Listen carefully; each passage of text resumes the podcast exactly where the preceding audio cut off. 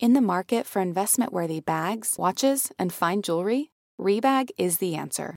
Rebag is a luxury resale platform where each piece is carefully inspected by experts to ensure quality and authenticity. Use Rebag to buy and sell finds from the world's top brands, including Louis Vuitton, Chanel, and Cartier. Head to Rebag.com and get up to 15% off your first purchase as a member with code REBAGNEW. Shop today at Rebag.com. That's R E B A G.com. And use promo code REBAGNEW for up to 15% off your first purchase as a member. When you need mealtime inspiration, it's worth shopping Kroger, where you'll find over 30,000 mouthwatering choices that excite your inner foodie. And no matter what tasty choice you make, you'll enjoy our everyday low prices, plus extra ways to save, like digital coupons worth over $600 each week. You can also save up to $1 off per gallon at the pump with fuel points. More savings and more inspiring flavors make shopping Kroger worth it every time. Kroger, fresh for everyone. Fuel restrictions apply.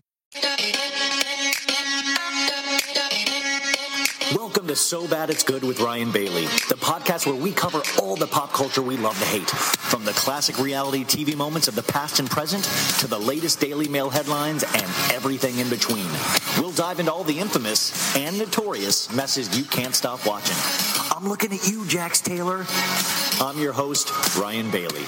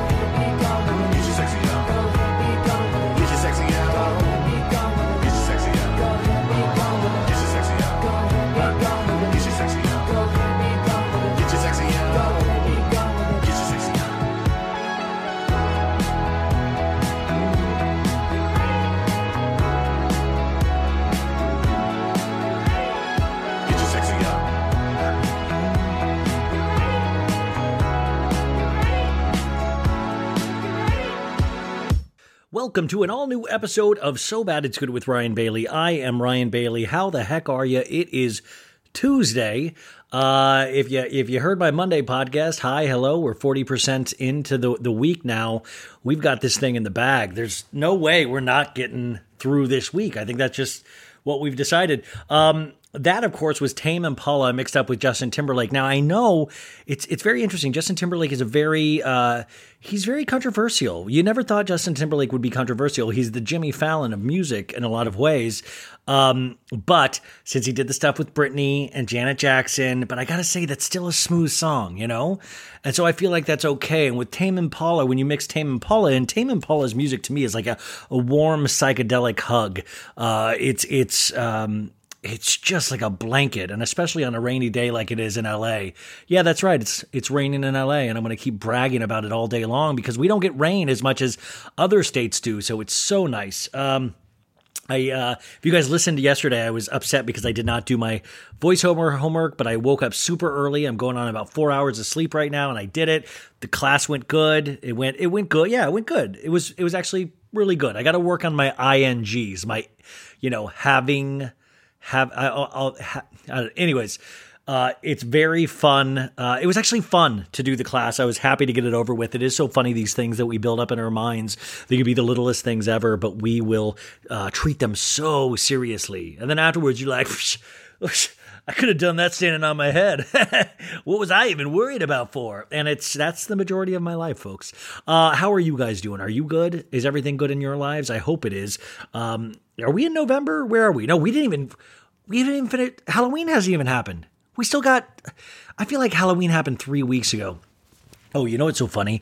This is kind of one of the the good things about COVID last year is that and I'm trying to know the year like is that you didn't have the influencer Halloween parties like you used to. Like you would start going like October 1st, you would start seeing the influencer Halloween parties pop up and there would be like 80 different costumes from your influencer people that you would follow on Instagram and you're just like, "Damn, why do they keep going to parties?" Uh, and you didn't have that last year. I mean, you didn't really have much of anything.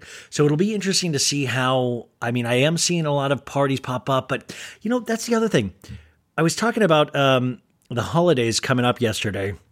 And one of the coolest things, I said I wanted to be in the holiday spirit two years ago when this podcast started, and people sent me ornaments. So I have this little baby tiny tree, um, uh, and and I put it up in my room, and I decorate, um, uh, and and I'm really excited to do that again. And I got to make sure I not I don't do it a week before Christmas.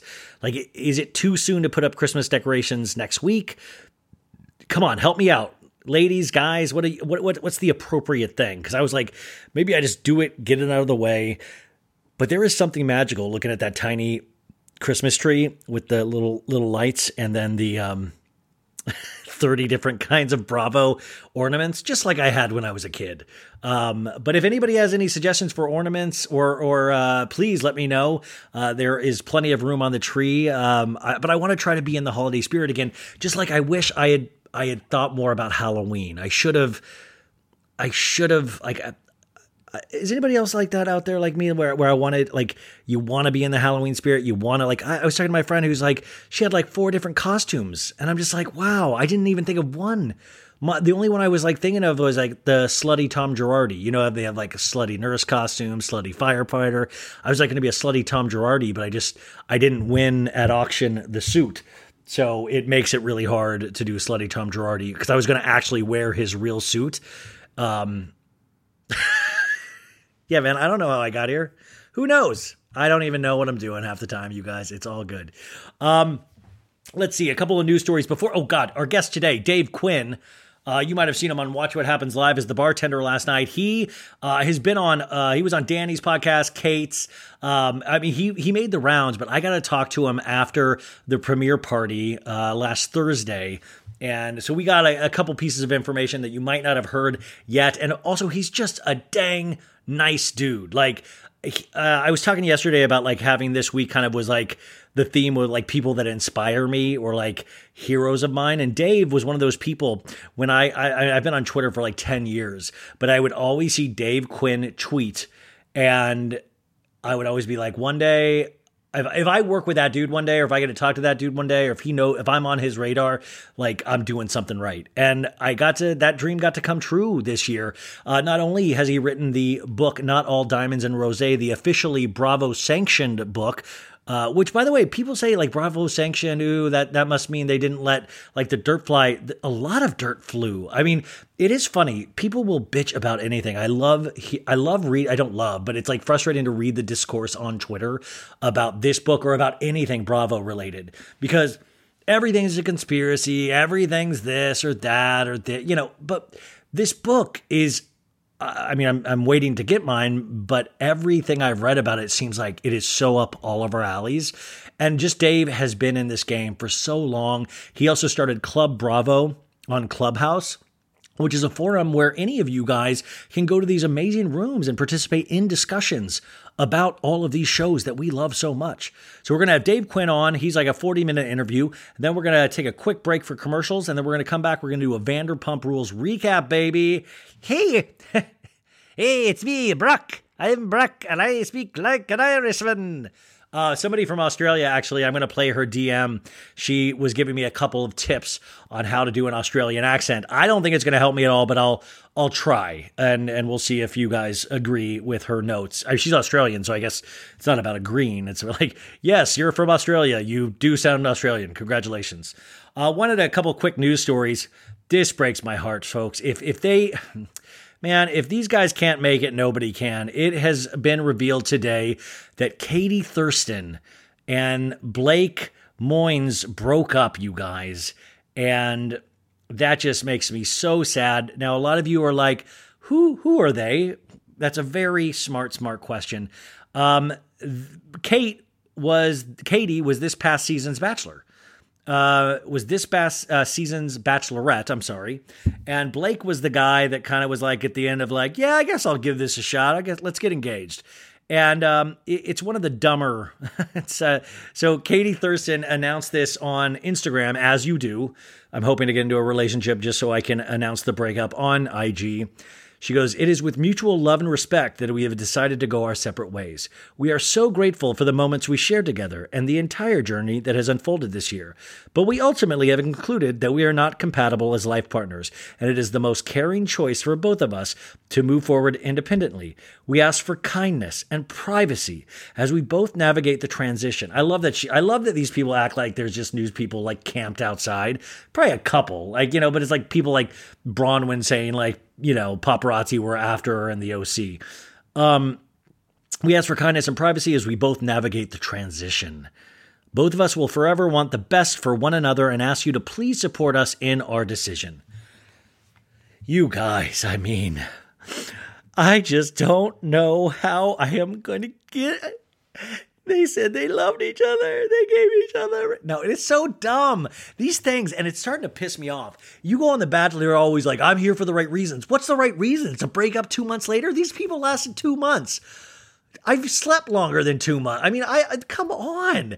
They should make. They should sign damn this into law. The government needs to get involved and say you have to be with each other for five years if you propose on that show, and if you don't, you'll go to jail. That's the deal. You five years of your life, buddy. Because I'm tired of this. I'm tired of investing in these stupid ass couples that we all know it's not going to work, and then they like, then it like makes like so. Then women think that that that there has to be these grand, huge dates, and all of a sudden I'm having to hire the band Train to sing at a date. Like, ladies and gentlemen, Train, and they're in the middle of the woods and a picnic date. Like, come on. This is it makes me livid. These guys couldn't even make it two months. Couldn't even make it two months. And, and I had a, oh, how beautiful. Oh, they really love each other. No, they didn't. No, they didn't. Somebody that makes it in this franchise as a couple is the exception, not the rule. In fact, if you, if you, if I ever had a daughter and she said, I met a guy from The Bachelor, I'd be like, you get out of this house right now. You get out of this house and you're disowned. That's assuming I have anything that I would leave to anybody. And I'd be like, you do not come back until you stay away completely from everybody in the Bachelor franchise.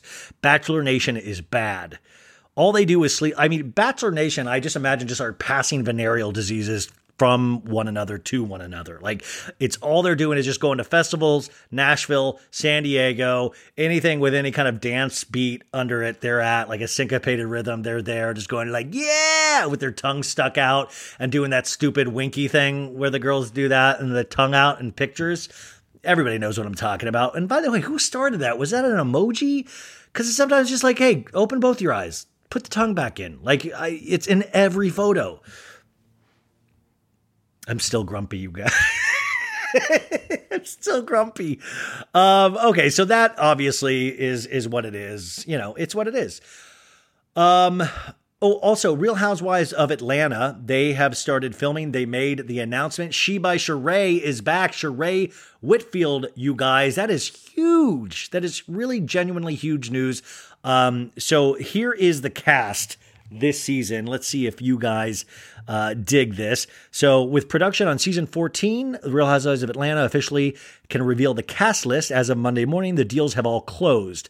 Kandi Burruss, Kenya Moore, and Drew Sidora are returning. Once in future Real Housewives of Atlanta cast member Sheree Whitfield is coming back. And you guys, this is huge. Marlo Hampton finally gets her peach. She is a longtime friend of on the show, but finally gets her peach. Additionally, track star Sanya Richard Ross, a four time Olympic gold medalist that's already too qualified for this show, has joined the group full time. Richard Ross may be new to Real Housewives of Atlanta, but she isn't a stranger to reality TV. You might have seen her on Cops. No, you might have seen her on Sanya's Glam and Gold. Guess what? Haven't. Don't even know that's a show. That's a made up show. That doesn't exist. Sanya's Glam and Gold. Glam and Gold about her family and marriage to former NFL cornerback Aaron Ross ran for one season on WE TV in 2013. So we're all, of course, familiar with that show. Also, that's great though. A former NFL guy, those are always great on these shows. Former NFL people. Uh, so that is incredible. We we love to see that. Uh, so congratulations! I'm very excited to have She by Sheree back. I loved Sheree. I like, who go and check me, boo? Like uh, Sheree's vocal quality, she would go, huh? Ugh. She would go high and low. You guys know what I'm talking about, right? Like she had one of the coolest voices in reality television. Um, that is it for today. We're going to get right into Dave and then right into Vanderpump Rules. But let me just read you an excerpt from this book that Dave wrote where he just took all of these interviews with all of these amazing ladies we love. But I'm telling you, they did not shy away. He did, he was not given instructions to be nice to Andy. So this is a, a blurb from the book. Candiace Bassett. She write uh, she uh, she is she, she says I even reached out to Andy's assistant and asked for him to call me. Nothing. That's fucked up. I know he has well over a hundred housewives all texting and calling him all the time, but how many of them were physically attacked on camera by their co-star? The fact that he couldn't even schedule 10 minutes to reach out to me? You don't give a fuck? You are making money off of our backs and feeding your son with it, and you just don't give a fuck about us, and you can't tell me that you do? And when I saw him, I did say it to his face. You guys. Whether we agree with that statement or not is besides the point. The point is that made it into the book. That's how juicy this book is. And I feel good reading something this juicy because Dave Quinn at heart is a really brilliant, nice dude. So uh, here he is, just one of my uh, heroes in this whole Bravo universe. Such a nice guy. This is a really nice, fun interview. And remember, if you want to skip to this interview or right to the Vanderpump Rules and kind of break it up, uh, remember there will be timestamps on this. So uh, here he is, the man of the hour, Dave Quinn. Here he is. Uh, ladies and gentlemen, our next guest, I am so excited for. I've wanted to talk to him. He knows I wanted to talk to him for over since I started this podcast. I used to read his articles on People and his Twitter, and I used to say, if I could talk to this guy one day, I will have made it in the Bravo world. And today is the day that I feel like I have made it. Not only has he somebody I've wanted to talk to for so long, but he is the author of what I am happy to say is a best selling book. Uh, there are so many other things about him that is fascinating, but today we are going to talk about the book that is number two right now on Amazon that has broken Amazon. I ordered it Prime. It is going to take six more days to get here. That is how amazing this book is. It has set the Twitter world on fire. It has set all of our Bravo fans are on fire. The book is called Not All Diamonds and Rosé. Dave Quinn, welcome to the show. Oh my goodness, Ryan. I'm so happy to be here. You know that I absolutely adore you. Uh, and it is a thrill to be on this podcast with you today. Really, Um, I'm so thrilled to be here. I first off, congratulations. I mean, had you I mean, this has got to be so exciting. And I think you hint, I asked you to be on uh, a while ago and you said, I'm working on something. I can't say what it is. Was that, is this what it is? That's what it was. You know, I, I knew that I would be so much more valuable now than I would be back then. oh, you're I, always valuable. Oh my God. Um, I was so tight lipped. I was under contract. I couldn't say anything to anybody. So I was kind of uh, waiting for it all to get out here. And I'm so happy that it is and thrilled to be here today again. This is an oral history of the housewives. You did over 500 hours of interviews, supposedly. This is sanctioned. This is on Andy Cohen's book imprint. So this is fully sanctioned, which reading now some of the things in it. How the heck did Andy Cohen sanction this? How did, Bra- I mean, you get every piece of dirt. How did this even happen? you know, it was really exciting. Uh, Bravo came to me and asked me. You know, I had long worked with Bravo uh, when I was at People Magazine, reporting on all their talent for years. And they said, if you were to write a book about Bravo, what would you want it to be? And I gave them, you know, kind of an outline of what I thought and how it could be and what we would talk about. And you know, Andy really loved the idea of an oral history, and he loves oral histories. And we were all kind of working collaboratively on it together in the beginning. And then I took off. I started doing interviews in the summer of 2020. Uh, you know, a great time actually to interview happy people. time, yeah. yeah. a happy time in the world. But it turned out to be great. Everybody was stuck at home. No one had anywhere to go. So we spent a lot of time on the phone. Some interviews uh, were a little short. I think my shortest was nine minutes long. I think that was the shortest interview. Wait, who was that? Uh, Are we allowed to say who that was? I that I mean that was I, I don't want to call anyone to the curb, but that was a, a little bit more of a reluctant housewife who was very tight-lipped and had something very specific to say, and that's all she wanted to say. And then the longest interview was twelve hours. And that was long. Carol, right? That was Carol. That uh, she has told me I can tell people, so that was Carol. Were you at a point with Carol? Like, come on, Carol, I gotta, I gotta other interview other people. this, No, or I was she could- amazing? I could have gone 12 more hours. It felt like Ah. 12 minutes. Like I thought she just has such an interesting perspective as a journalist in and of herself. And of course, she has very strong opinions about people. And I am not one to take sides. I, I don't have any skin in the game here. I was really just kind of writing from what everybody was saying to me. I, I keep saying it's a book of feelings, not necessarily a book of facts. It's how Yes. people perceive situations. It's what they think.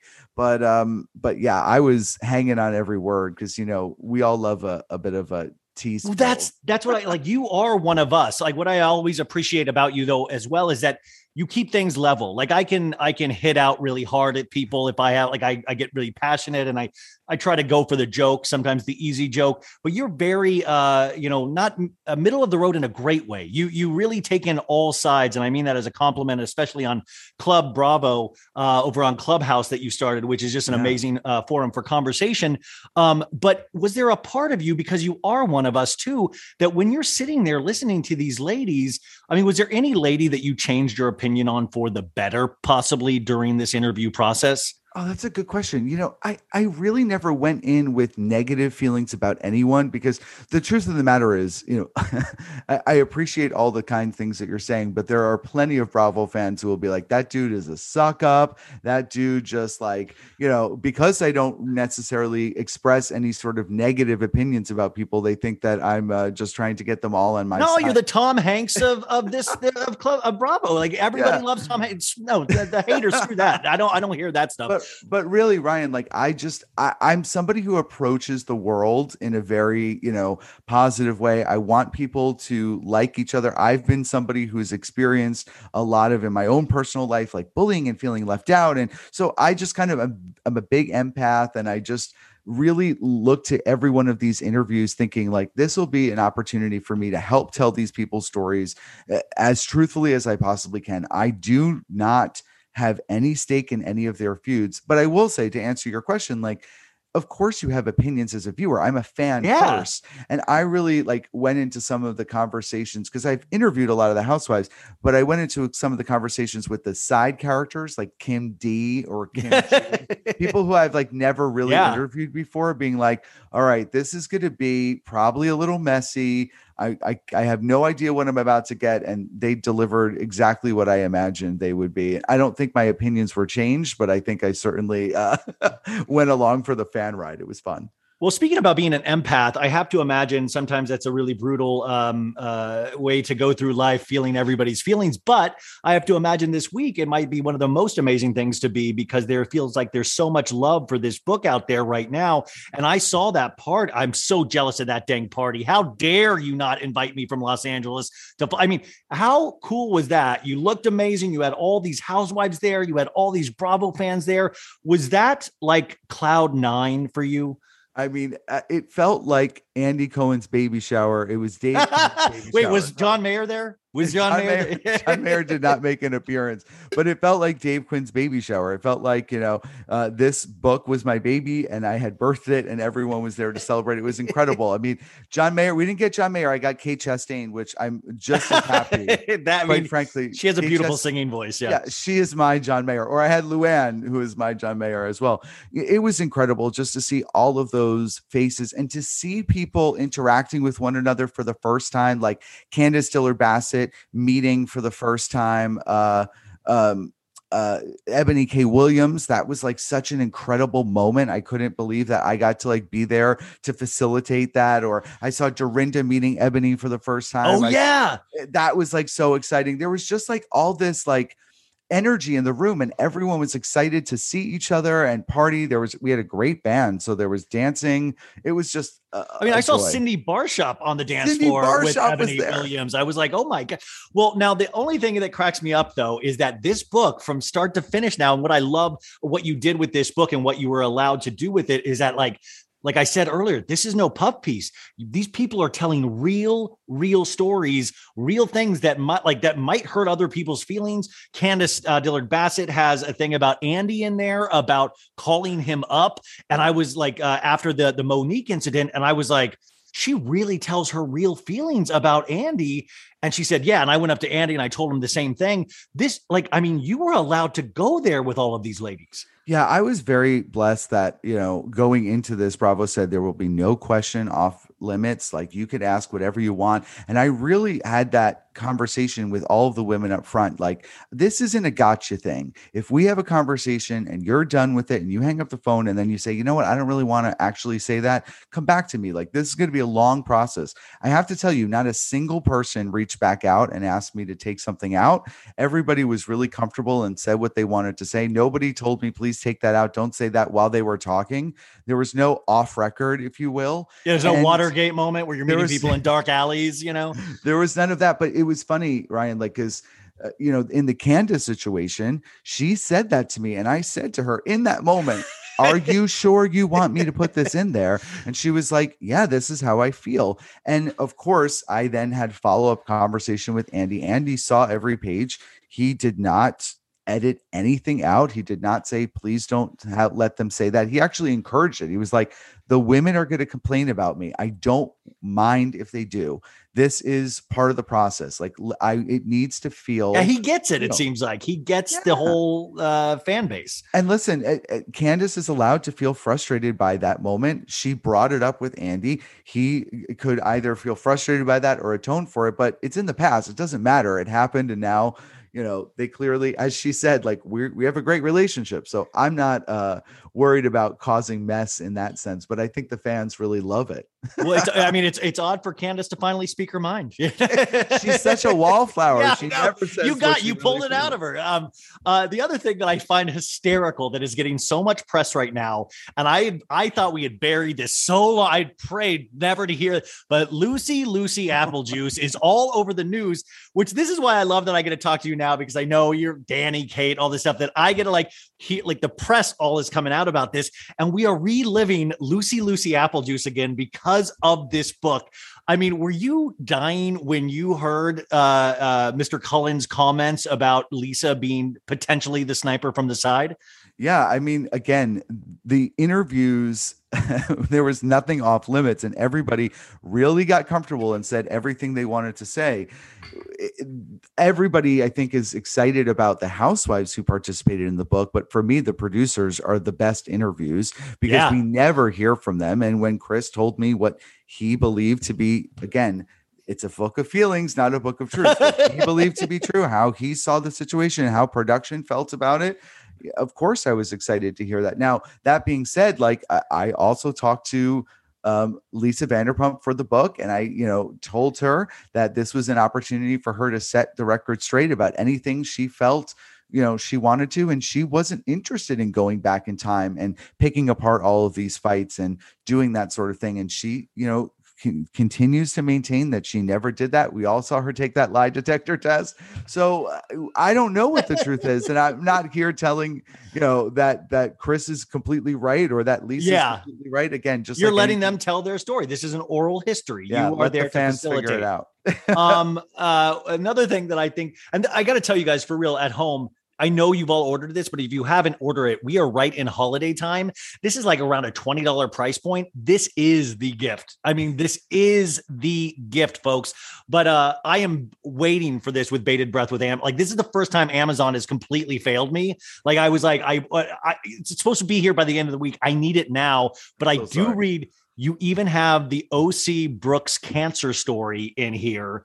And I was reading a quote from, um, I'm trying to remember which housewife, but saying that he had taken a uh, uh, a receipt about uh, uh, some kind of cancer uh, uh, service or treatment, Yeah. and he had just found it on the internet. And she was like, "Yeah, he I found it. It was a Google search. It was the first one that came up, and I tore it up. But that scene didn't make the show." I know it was incredible how many things didn't actually get in there, uh, and that was I think it was a EKG or a, a, a CT scan, scan or something. Yeah. he allegedly had Googled. Of course, I reached out to Brooks too. I was like, Brooks, do you want to talk for me for the book? No response, but um, but yeah, of course I'm not surprised there. But yeah, uh, I was super excited um, to hear and to relive all that. I mean, you can't do an oral history and not talk about Cancergate. And it's funny, Bill Langworthy, who is the showrunner that season, had such an incredible perspective on it because he was like, This was my first time working on OC. And when you're working on an entertainment reality show, you don't want to hear the words. Uh, oncology and cancer and these sorts Yeah, of things. He was like, it was a nightmare for us. We were like, please stop talking about this because they thought it was all just a conspiracy and they had they did not believe that there was any truth to their thoughts whatsoever. Well, allegedly there was because Brooks did later admit that he uh, falsified documents. So here we go. I mean, they uncovered it. Detective Meghan King Owens, as we call her now. Uh, I hope. Uh, I hope her her uncle in law, I guess, uh, yeah. Uh, gives her a big old job in the FBI because that's what she deserves. I think he could possibly be in the second book of this, Dave. I think this second, uh, the oral history is already the oral history of the release of this book. I think is the next thing that they need to put because even at that party the other night, I wake up and of course, page six is alleged. You can never read it, you never believe anything that it. But they're saying there were walkouts once Eboni was there. We're still in this kind of whole wild craziness with Real Housewives of New York. When you were interviewing the New York ladies, and I woke up also to Leah's Instagram story of. Oh hell no! You're going to talk about me and Tinsley, Sonja. Did you see that? I did see it, I, and I I've gotten a lot of text messages. I've gotten a lot of phone calls from angry housewives, furious that This is what Andy does all the time, I bet, yeah. I, do. I do feel like Andy Cohen without Andy Cohen's salary. I do feel Andy Cohen's lifestyle. I mean, I'm sure Andy Cohen isn't doing uh, interviews from a uh, one bedroom apartment, but uh, like uh, it is crazy to to feel that vitriol. And it's funny. Um, there it's not directed towards me you know it's nothing i did these are words that other people said i i think people feel frustrated that maybe there wasn't enough fact checking but this isn't about facts as i keep saying it's a Feelings, a yeah. feelings and um and it's funny because melissa gorga i was just watching ease daily pop and she was on and she was talking about that she was really mad about some of the things that her sister-in-law said about her about some of the things her family and other cast members said about her so she was frustrated and i was like you know what? I kind of live for it. Like I this well, they're they're proving to be why we love them in the first place. Like they can they cannot not be housewives. Like they're this is already like I, I was like, oh my gosh, is this going to be a storyline in New York next season? This book, it potentially could be. You know, Listen, if if Leah McSweeney shows up at a big dinner and just like casually puts the Oh. book on the table, a Oh. la Danielle Staub, season one of Real Housewives of New Jersey, uh, consider me losing my mind at home. I, and I want to just say this once again: there's been a lot of things that have broken already. There's still so much more in this book. This book, just I have a copy here. It's thick, thick, You thick. oh, you guy, he's look at how much he's trying to show off that he has his own. Book. I only have one copy. I promise. That does look insanely thick. It's- that actually makes me really happy that it's going to be a big read. Yeah, she's a girthy girl. I keep saying, but I will. I will tell you, Ryan. Like there, there's so much in there, and uh, and I wrote it from the perspective of a fan. Like I am a fan first. It is not lost on me whatsoever that there's an article like you just mentioned in page six about this party that I helped throw for my book. I'm like, what? Like this is unbelievable. Just as like a fan of the housewives, a fan of these women. I wrote the book from the perspective of a fan. I want everyone to feel like their questions are answered as best as they can here. So I'm super excited that that's the sort of reaction that it's getting. Folks, summer is just around the corner, so it's time to say goodbye to those jackets and sweaters and hello to shorts and tees. Now, I wanted to update my wardrobe for the long haul without spending a fortune, and luckily, I found Quince. Now, I have a lineup of timeless pieces I want that will keep me looking fresh year after year. I got a pair of tan shorts, I got a pair of green shorts. I cannot wait to style these for summer, and I gotta tell you, the quality is great because Quince has all the seasonal must haves like 100% European linen shirts from $30, performance polos, and versatile flow knit activewear. The best part? All Quince items are priced 50 to 80% less than similar brands. Quince cuts out the cost of the middleman by partnering directly with top factories and passes that savings on to us. And Quince only works with factories that use safe, ethical, and responsible manufacturing practices and premium fabrics and finishes, so you can feel good about what you're wearing on every level. So upgrade your wardrobe. Go to quince.com slash so bad for free shipping on your order and 365 day returns. That's Q-U-I-N-C-E dot com slash so bad to get free shipping and 365 day returns. Quince.com slash so bad. Tired of not being able to get a hold of anyone when you have questions about your credit card? With 24 7 US based live customer service from Discover, everyone has the option to talk to a real person anytime, day or night. Yeah, you heard that right. You can talk to a human on the Discover customer service team anytime. So, the next time you have a question about your credit card, call 1 800 Discover to get the service you deserve. Limitations apply. See terms at discover.com slash credit card. being a fan and coming from that perspective, even though you are a, uh trained writer that has had so many years of experience, did you ever find it getting in your own way being a fan of, uh, you know, second guessing things or thinking from a fan perspective other than a writer's perspective?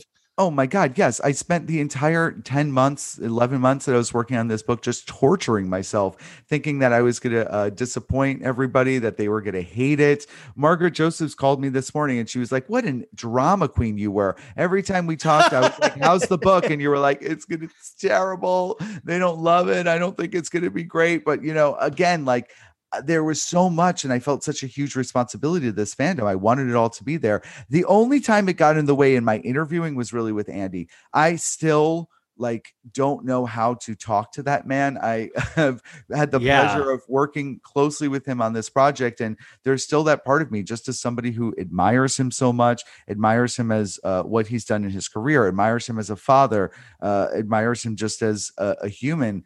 I certainly still when I see him or talk to him just uh, you know like I just like stumble over my words. I feel like Did you have a moment at the party with Mr. Cohen about what he thought? Did he give you a uh, attaboy? Did he did he say anything uh, amazing to you? you know, he was so kind. We we posed for a quick picture. He was obviously, as you can imagine, getting mauled by uh, both uh, housewives and party goers, and he had a live show that night. So it was so nice to be able to stop by to take some pictures, to do some interviews, and I felt so grateful that he was there.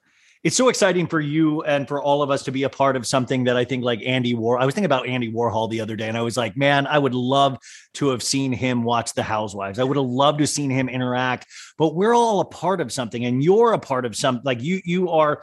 Uh, one of the people at the heads of the table in terms of representing us as fans. And I think you do that in this book. You do that with Club Bravo. And I think I would be remiss if I didn't mention what Club Bravo is, just so if people do not know really quickly, because I have imagining, I imagine that this book is being talked about 24 7 over there. What is Club Bravo really quickly? Yeah, sure. Thank you so much for asking. Um, Clubhouse is an incredible app. If you guys aren't using it, it's a social audio app. It's completely free. It was closed for a while and now it's open for everyone. And it's a great place where you can have conversations about a variety of topics. When I first joined, you know, I was going into rooms where they were talking about meditation, where I was going to rooms. I'm, I'm nine years sober. There were sobriety rooms. There was conversations about cryptocurrency. There was all across the gambit, uh, social justice, chalks, politics but there was no one talking about Bravo. In fact, there was one room where Bravo came up, and I went on stage and I asked a question. I said to everyone, like, how much do you think these women make? You know, knowing well that I had spoken a lot about salaries behind the scenes while I was working on this project, and the uh, the the cast the, the the cast of characters who were up there in Clubhouse all decided that the women make a million dollars an episode, and I was like, oh, okay, that's interesting.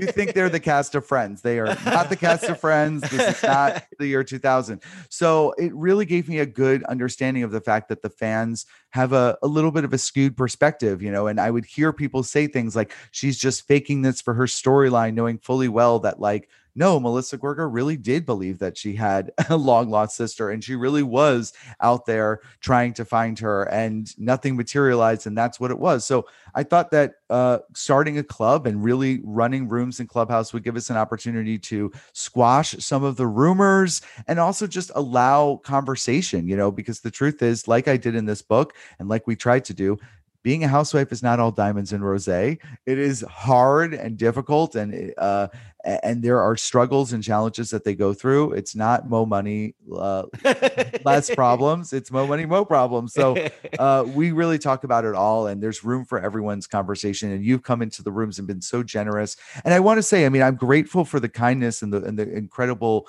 compliments you just gave me. But Ryan, you're such a huge part of this fandom too, and it is just as much of a pinch me moment to be here talking to you today because you know you're somebody who services the fan community with hilarious memes on social media all the time with your podcast with information and you're you, i know how hard it is to jump in on your instagram and and be constantly creating that information uh, and feeding the fandom and i just i bow down to you i think well, i'm putting this on my audio part. i'm putting this on my audio vision board thank you you just made a dream come true for me No, I, I mean Um.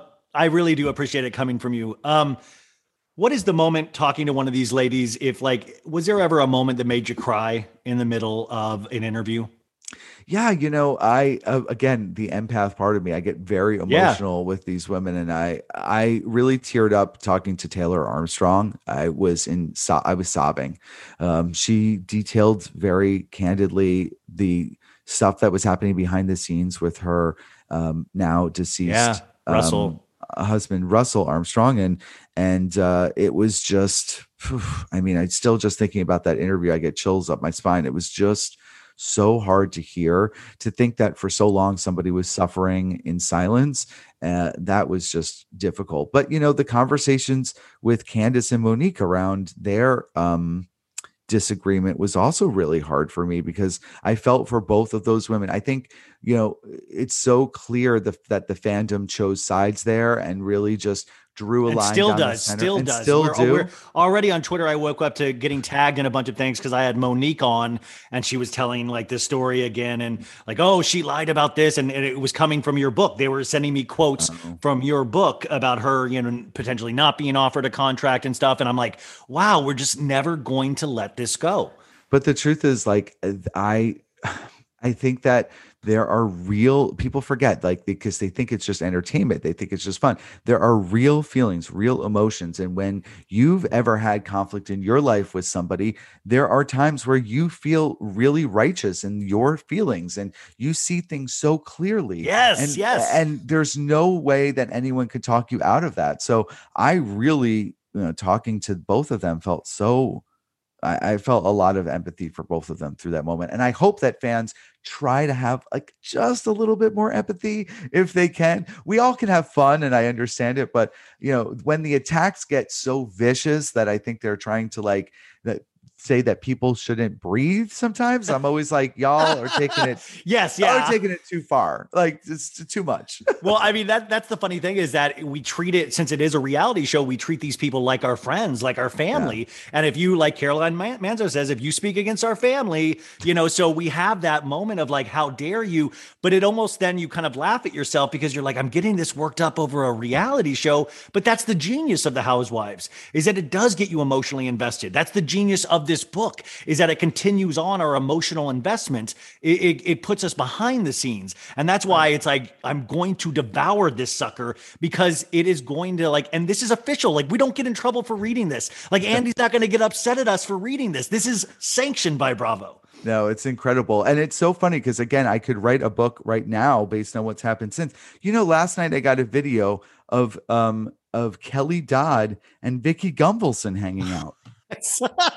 I was like, what? They were like together, drinking the night away, partying together. I was like, the things they said about each other in this book, the things they've experienced together, the fact that like they're now hanging out as friends is just insane to me. And that's that's the thing. It's like these relationships shift and and change and move so much that uh you know we could do the sequel tomorrow. Oh, that's what I'm saying. I'm like, I hope this is a series of books that you will be doing. I hope there's one just for Vanderpump Rules. I hope there's one for Summer House, Winter House. Yes, Um, below deck. I want to oh my gosh, Below Deck would book be so amazing. badly. Um, uh, in the book, is there any kind of uh, talk about um, the evolution of social media in the Housewives? And you know, of course, you have Clubhouse, but you also Twitter uh, was born on the same day that OC premiered. That was the first day Twitter was online. Was the day, and it's to think about how much it now plays a part in all of this fandom and hoopla. Do you guys talk about that in the book?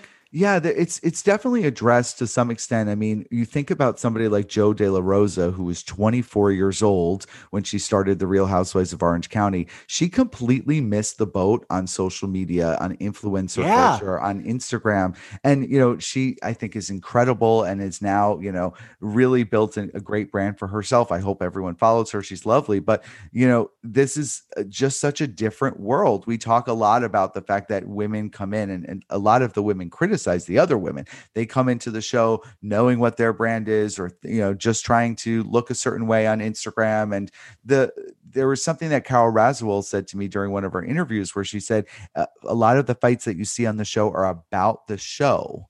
That the show itself plays a big part in some of the disagreements that are going on. I mean, social media is a big part of that. Candiace and Monique, that they talk a lot about how certain, you know, in, in Candiace's perspective, Monique was playing into social media. So it's explored through that. It's not explored through a deep, deliberate conversation across housewives. Yeah. A lot of those talks, and I had a lot of them, uh, just for the sake of um uh, of trying to get all the juicy parts in had to be removed but i think it's it's really good you'll get that as you read you can see how social media has shifted in the housewives universe Um, I, I asked about crying. What is the interview or moment that made you laugh the most?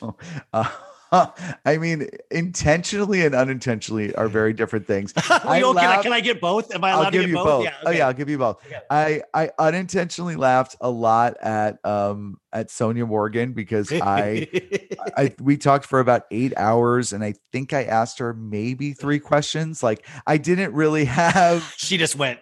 space. Yeah, she just like was telling stories and and at the same time like ta- shouting orders at her um at her uh in, in, um, interns who were in the room and like scheduling Oh, things so it was there was like a, a, a hilarious chaos to it all again i keep saying this the housewives are exactly who you think they are when they're off camera they are exactly who you think they are there's no difference there Which comforts you and scares you at the same time. Exactly right. So you can imagine a conversation with Kelly Dodd is going to be like very wild. You can imagine a conversation with Shannon Beador is going to be very emotional at times. Like um, there's a lot of those sorts of things.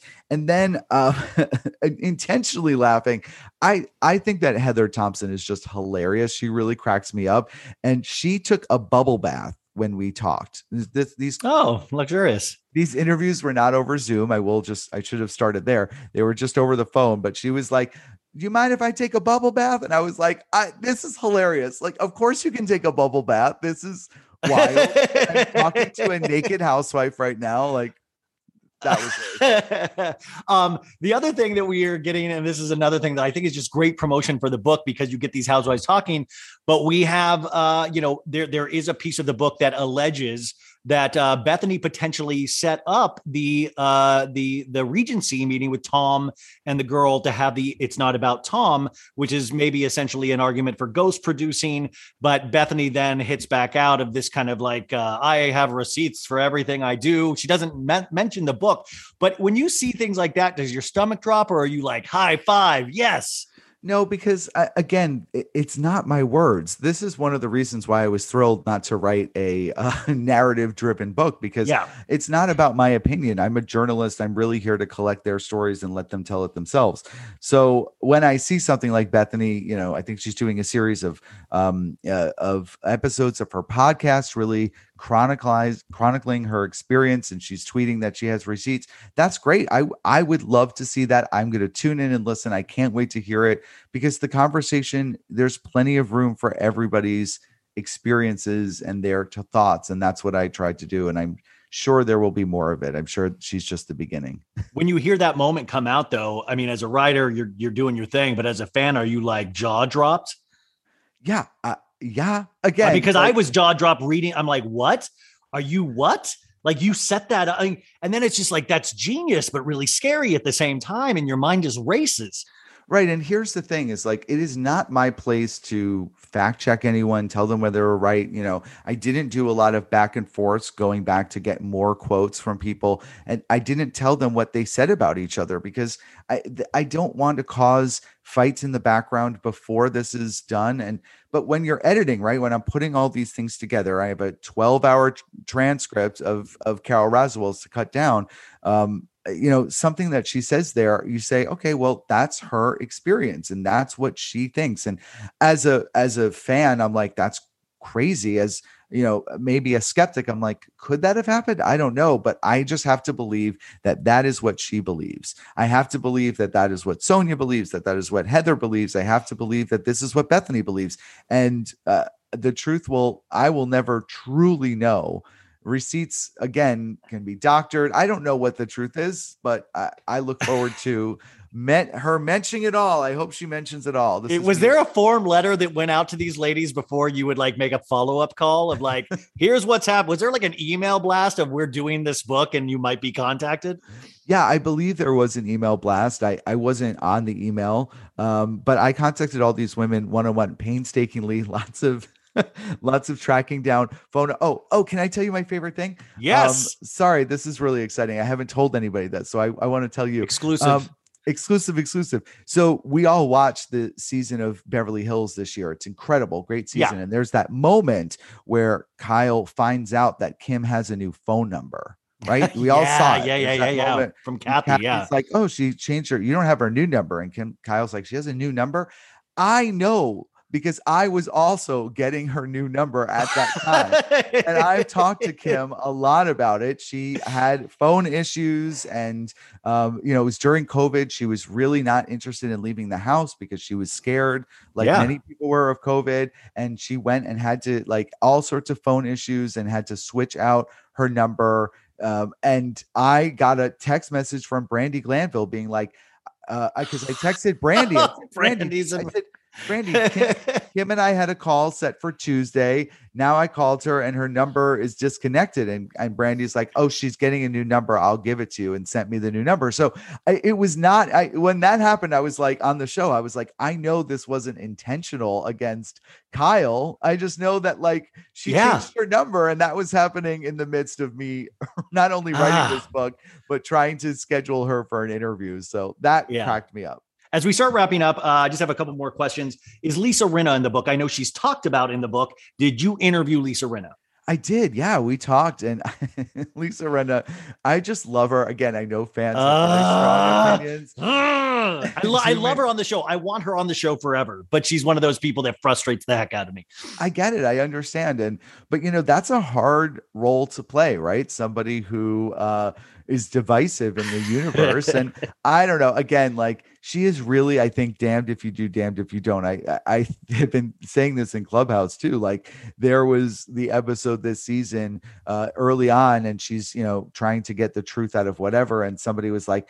Lisa Rinna has is chasing everybody else down, but she won't say anything about her daughter dating Scott Disick. She's such a liar. And then she opened up about it the next episode, and they were like, Lisa Rinna is using her daughter dating Scott Disick as her storyline. I was like, yo, this woman can't win. So I, I kind of again I appreciate Lisa Rinna, and I think she gives some great interviews. Oh, but it's been fun. She's weaponizing the book. She's web. I mean, she was on cloud nine yesterday or two days ago on her Instagram stories of like, see, truth comes out. Like, I mean, she was Good on cloud nine.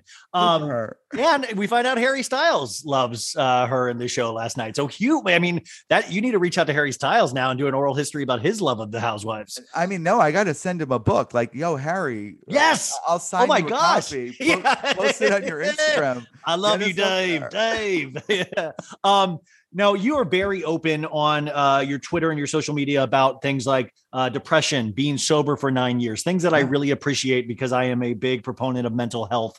Um, now, when you then interview these housewives, do you ever get the feeling as an empath that this has left an indelible mark on these ladies and some bad more than good?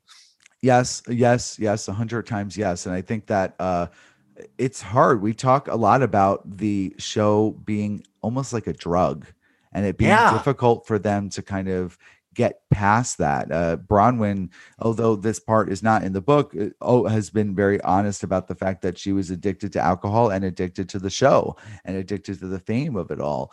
Vicki Gunvalson in the book talks about that it took her a while to kind of get through the loss of leaving um, and a lot of women who were even whether you were on for 14 years or 14 minutes it really affects the way that they navigate the world one of the women told me that it has completely ruined her self-confidence that she just like doesn't know because of the way the fans talk to her all the time on social media sometimes she doesn't know you know what to believe about herself i try to remind What them- lady was that? Or or do we need to read the book? i don't i don't want to say Okay, that yeah, yeah, yeah, yeah. because that part didn't make it in but Oh, uh, okay. Sorry. so I don't want to identify her, but I I think it's um it really hurts me to hear that, you know, because we don't think about that when we're having fun and we're like Not not at all. right. And I try to remind them again, it's not all diamonds and rose. I try to remind all the housewives that you can't listen to anything anybody negative says about you on the internet. You have to ignore it all. Th- those people did not get you cast on the show. And I try to remind them also that you can't listen to anything anybody positive says about you on the internet. Like you have to just ignore it. It it can really cloud your mind if you're going in to a season thinking, well, the fans love it when I did this and I did this and I did this, so I'm going to keep doing that because it, it- you don't want to become a caricature. You don't want to become uh we all can really love the things that Kelly Dodd was was saying in the beginning and if she keeps playing up that personality that the fans love they can turn on her in the end so it's hard i think Yeah. Try to be real but i have to say i mean because i'm an empath and because i'm so glad you mentioned i've opened up so much about my own experiences those are the same conversations i'm having with the housewives. So when kenya moore talks to me about being abandoned by her family i'm telling her about being abandoned by mine and how hard that was for me and how much she has helped me because I've watched her open up Yeah. about these things and it makes me feel like I'm not alone. And I think as fun as it is to think about table flips and wine throws and all these things, these shows are really good at giving us visions of things that are difficult and and and the struggles that people go through and the strength that they have to overcome them or not. You, I mean, you nailed it. I think the the reason these shows can be so funny and fun is because it still has this emotional uh, undercurrent that gives it a strong foundation. Like even on Salt Lake, that with Jennie and Duy, your husband, this past week, you're Oh like, this is a real converse. This is a real moment that you're like trying to understand, and it- it's really, and that's why these shows are able to be so crazy and silly. Then on the flip side, but even when I was talking to Whitney, I, we were talking about her dad, and she was saying like everybody was so you know making fun of his hair, and this is a man, you know, and and you forget. I was like, but Whitney, like I'm one of those people that you just don't, you're trying to find the joke and you don't really think about Right. that other side of it. So I'm so excited in this book to read some of those moments, to make us see that flip side of it, to see what is behind all of those moments that are just legendary. Uh, and I think this book is already legendary. And I think you are legendary. And I'm so happy that you took the time to talk with uh, us baddies today um, because this is, I, I just, this is like Christmas came early for me, uh, except if Amazon would get their stuff together so I could read this dang book. But I'm so proud of you. I'm so thankful that you did this. Is there anything else that we need to know going into our journey reading this book? I, again, I'm really overwhelmed by all the love you just said, and I, I take it in. I want to let you know that it's not lost on me, and I, I'm grateful for all of it and grateful for everything. Again, I would just say that there's so much in there that I think that you're going to uh, love to uh, explore it. We've seen a lot of things in Page Six and in other print outlets, um, and it's incredible. But there's still so many great stories. And Oh, yeah. I'm ex- I'm excited for everybody. We know the names Lisa Vanderpump. We know the names Kyle Richards, Kandi Burruss, you know, Candiace Dillard, Karen Huger. Those names are all household names to us. But I'm excited for Carlos King to be a household name in the same way. I'm excited. He's the producer, correct? Yeah. our, our producers, uh, you know, Doug Ross, Alex Baskin, Lucilla, like Lauren, um, uh, Lorraine, these names, Lisa Shannon, like uh, Matt and and uh, Matt Anderson and Nate Green. Like I'm thrilled for everyone to be talking Legends. about them in the same sort of way because these people, I know they don't want to be in front of the spotlight, but they have shaped so many incredible moments for all of us, and they have worked really hard for a long time without any recognition. And I'm just Were they reluctant to show how the sausage was made at all? Were they like, ah, no reluctancy? The, what I heard the most after the interviews was that it was really cathartic for them. that they were excited to be able to kind of relive this and go back in history and tell their stories. Oh. Because oftentimes I would say, well, you know, we all know that so and so said that this happened, and they would be like, okay, well, that is not how it really happened. Here's how it really happened. And I mean, that was really fun to kind of clarify. What I wouldn't give to be a producer's inbox in one of the like this week uh, to see the emails coming in. But you guys, uh, the book, of course, we are going to put all the links and all of that stuff on the description. Uh, Dave Quinn, go to Club Bravo on Clubhouse. You can be talking to all of us people that love this stuff so, so much. And this book is a passion project that shows all of this love in one solid book that we will all be buying. We are going to be buying this book. Dave, I hope you come back another time because I just want to talk all of this stuff with you. But true hero of mine, thank you, thank you, thank you. And uh, I just, I'm so proud uh, to know you and to be able to read this book soon. Thank you so much, Ryan. Really, I'm getting choked up. Like I really, no, I'm serious. Like I really appreciate that. Oh, man, so of you. proud. You're the Yeah. best, dude. We will get back to the excitement in just a second, folks. But I wanted to uh, to talk about some products that are advertising on So Bad It's Good this week, and we love products that are advertising on So Bad It's Good. And these are both places that have sent me uh, samples. And you know, I love me some samples. And this first one, I had never, I know CBD is all the rage. I know that, but I had never tried it for some reason. Uh, and I've tried it and I love it. And I want to tell you about this company, Papa and Barkley. Um, so CBD and their products, they help with general pains, stresses, or restlessness. Um, and a, all of us, I mean, that's where I'm like, yes, all of us listeners have all of those. I have knee pain. I have now back pain. I have pain pain. You know how stressed I am. I'm restless all of the time. And got to tell you folks, you know, I always talk about melatonin and then I have melatonin dreams and I got to stop it because it's really scary. I haven't been having melatonin dreams. CBD is not giving me melatonin dreams, and I am so here for it. So let's talk about all the benefits of CBD for a second, um, because it is hard to find reliable products. Uh, Papa and Barkley creates award-winning CBD solutions for pain, stress, sleep, and everyday wellness. And unlike less effective CBD brands, they have an unmatched, clean, chemical free, whole plant process with proven results. So, my experience, they sent uh, me a bunch of products. They sent me uh, the Papa and Barkley Relief Double uh, drop strength lemongrass. Um, they sent me the relief pain balm. They sent me the drops, and they come in uh, just like this little. I don't want to say tincture, like like Shannon Beador, uh, but it's like just drops you can put under your tongue and then let dissolve or pills or or balm like i put the um they have this uh this pain balm and i put it on the right side of my knee where it kills and it actually it made it feel better. I mean it's just as simple as that. And i don't know why i didn't try any of this stuff. I've heard about this for years and just never never tried it. And now i feel like why wh- this has always been there? Um, I only have so many free, free products, and then I'm actually going to have to buy this stuff myself. So, uh, Papa and Barkley founder Adam Grossman created the groundbreaking relief balm to ease his father's debilitating back pain. So, from that powerful homemade balm that I was talking about, Papa and Barkley has expanded to a full line of topical balms, oils, tinctures, and capsules, all made with 100% natural clean ingredients and whole plant full spectrum CBD. So today they are the number one cannabis wellness company in California, and with their new CBD relief line, they can ship nationwide. Their CBD relief balm delivers hours of comfort with simple, plant based ingredients.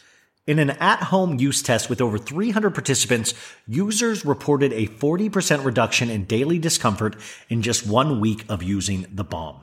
Uh, I am actually not one of those 300, but I can attest to that. So the award winning CBD oil relief drops is their fastest metabolizing daily wellness option for easing daily stress, discomfort, and supporting a good night's sleep. Papa and Barkley is on a mission to improve lives through CBD in its purest cleanest form possible.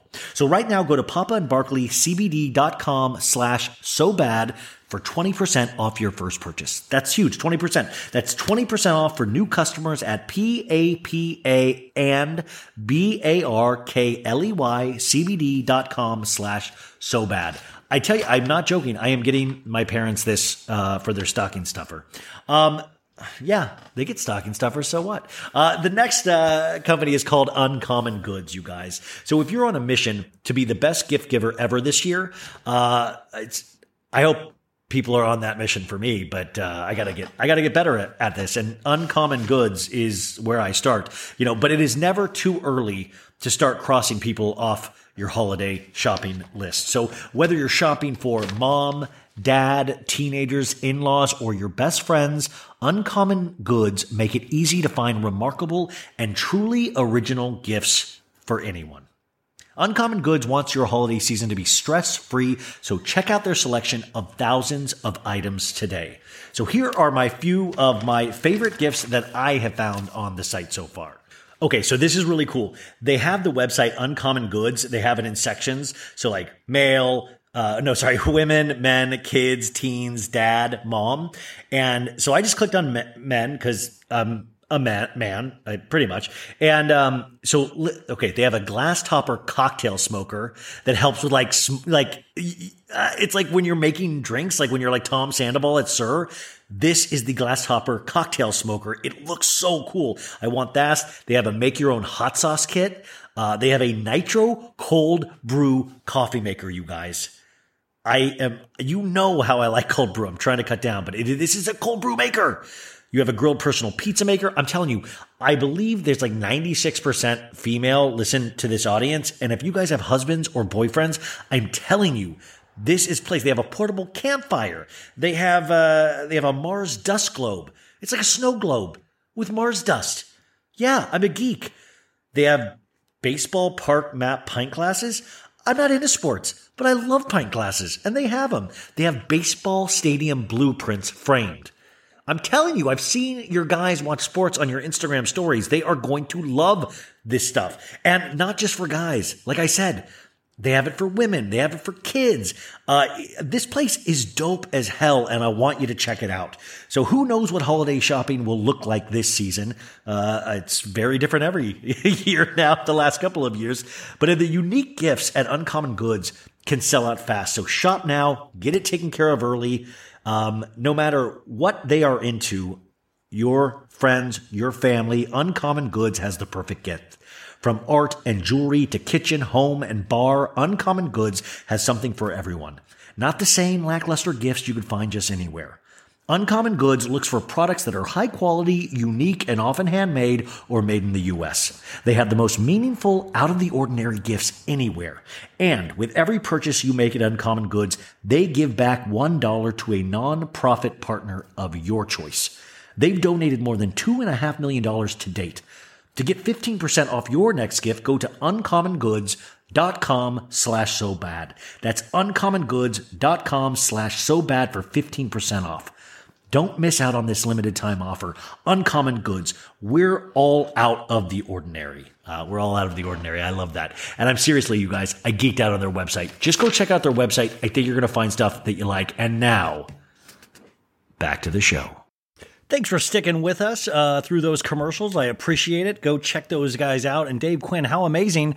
Also, k- kudos to me. I made him cry. What is that? Like I'm the Barbara Walters of podcasting. Look, pat on the back, Ryan. Try to make more guests cry. No, seriously, I cannot. I cannot wait to learn how to read just to read that book. How many jokes am I going to make like that this year where I'm like, I don't know how to read? When in reality, I just don't read. I know how to, but I keep making the same joke again and again and again.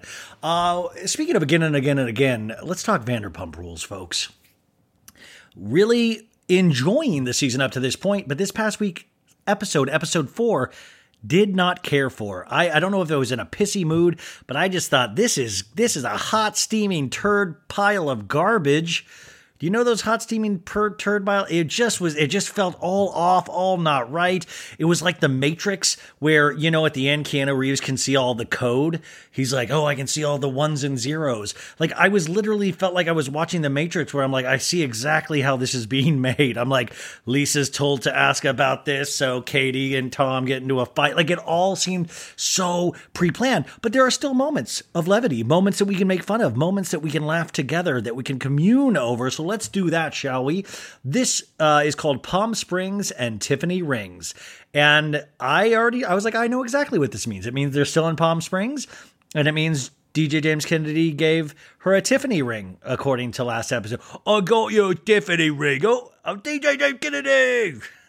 and remember, I, I, I love Raquel now so much, and I used to do Raquel's voice as I'm so scared that no one will like me.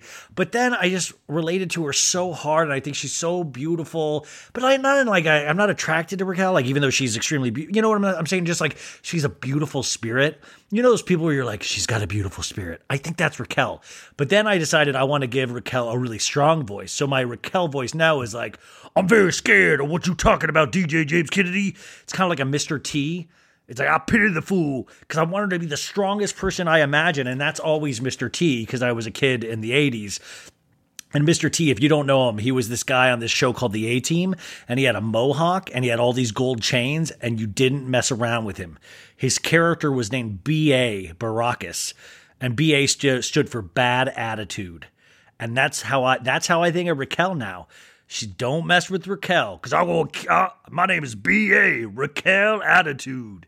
That doesn't even make sense. So that's my Raquel voice. I, you know, I just I feel like I should retire the shaky voice. Like we'll come back to it, but I feel I want to give her that strong voice, you know, and see how that works.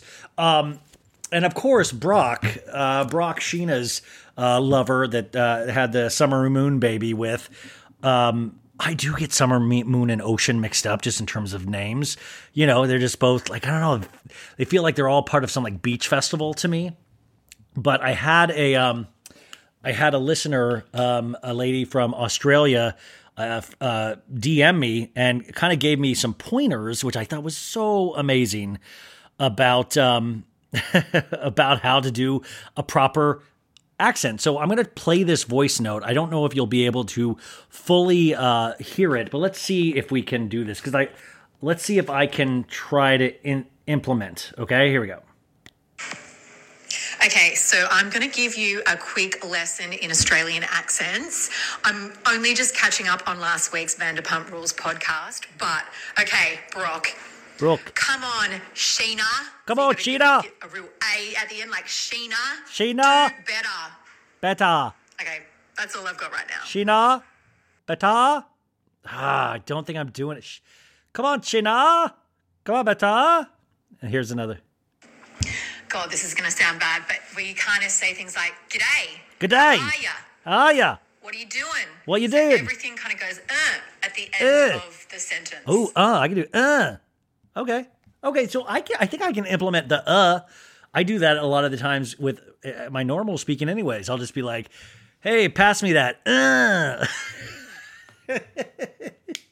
do that today you guys when you're out in public. Go uh um oh ma'am, let me hold o- the door open for you. Uh. Just like Australians do.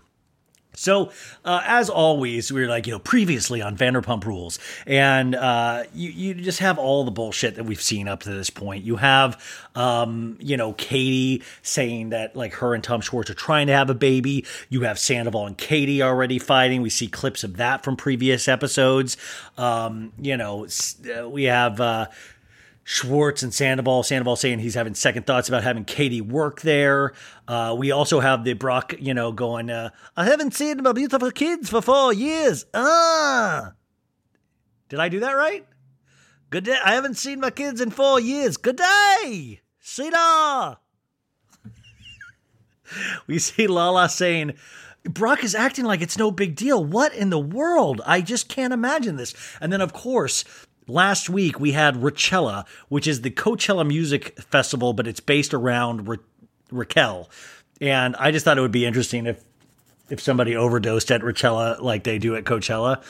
Or just all the just like I said last week, like just people just projectile vomiting because it's a very intense music festival. And I do, I got to tell you, there are a couple scenes in the beginning where I'm like, I and I don't even want to ask them because I don't want to be I don't want to put them in a weird spot, but I feel like they're on drugs. I feel like they're on Molly or the street name ecstasy, Molly, two tank. I'm just making up names, but it does feel and I'll point out the the actual scene. And I and I could reach out and ask, but I just don't want to put in an awkward position, you know. Um, okay, so we have opening themes. Da, da, da. These are the best days of our lives. They are not.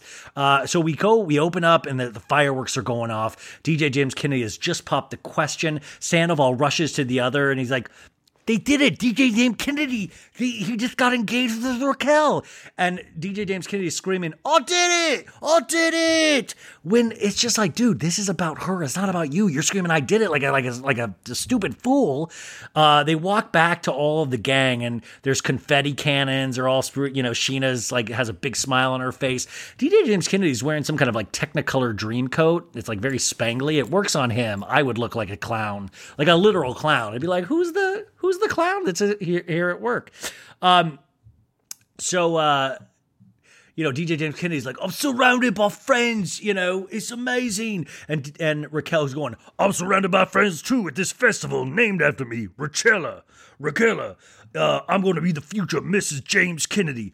I can't believe this is my life. And then DJ James Kennedy's like, I can't believe what Tom did for me. I know, yes, Schwartz is his best friend, but come on, come on, I'm his real best friend. And then they call uh, FaceTime Raquel's mom, and she's like, "The box said Tiffany and Company, mom. The box said Tiffany and Company."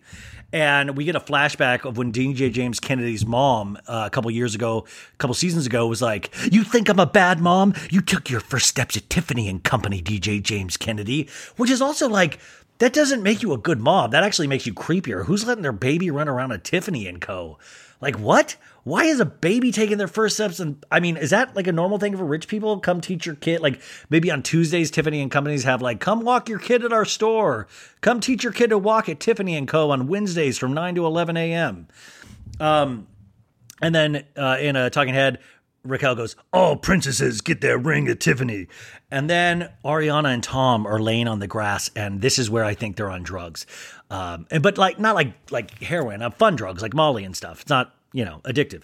And um, but this is one of the best things about Coachella, you guys. And I know it sounds silly, but just laying on the grass and talking to your loved ones. I'm not joking. That's like one of the big appeals. Like there's so much music happening, but there's so much field. So you'll just go, you know, cop a squat and uh, and just sit and talk with your friends, have a beer, chill out.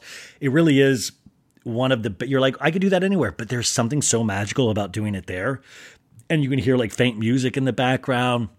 And we would always uh, do team home base you know, where like one guy would always stay behind or would never want, you know, there's always one person that doesn't want to leave. Just, I'll be here, I'll stay here. And we call that team home base. So it would be that place that we come back to when, you know, we're done seeing the music. But, you know, it's like we would come, regroup, talk about how amazing the festival is and how much we love each other. But that's kind of what they're doing right here. And Ariana's like, oh, you know, when I first saw that we went on the field, I was like, oh my God, you got on the Coachella field. And then Ariana shares with us that me and Tom's first Coachella was magical. I mean, you know, he he was so game to go down in the crowd. He wanted, he was like, put me on your shoulders. I was like, okay, all right, let's do it. I will say I once drank with these guys at um, the dark room on Melrose years ago, years ago. And it was like one of the first I, I hung out with Ariana a couple times, but not like Tom once but we were talking about our love of Coachella, and t- and Ariana was like, "Yeah, t- uh, Tom." Tell Tom to put you on your shou- her, his shoulders, and I was like, "Oh no, no, no, I don't want to do that." He's like, "I could do it, dude. I could put you on my shoulders right now." And I was like, "No, no, no, I'm good." I was like, "If we ever go to the festival, we'll try that." He's like, "Deal, that's a deal." And Ariana was like listing off g- names of people of guys that he's put on his shoulders, and I was just like, "Damn!" But that's Sandoval, man. He's like, "You will be getting on my shoulders." I love. I mean, I gotta tell you, I know Sandoval gets a lot of hate, and especially for this Katie scene later. But I don't know why am I so damn charmed with somebody that is that in love with life that wants to make everything a big event. I love that. I, I love things that like somebody that wants to make things memorable. We're we, uh, we're not encouraging that. I think it's just a, a really cool quality. Am I, I feel like I don't know, like reading Twitter and all that. I feel like people don't get who he is, and I just I love the extremity of it, you know, because it's usually for his friends. Like even think about the Jack's um, best man thing he brought like a best man kit and like Jax just shat on him the entire time. I, I don't know. For some reason, this is really clear to me. And I was just like, man, I love, I love to have a friend like that. So basically, what I'm saying is that I want a Ryan Cella.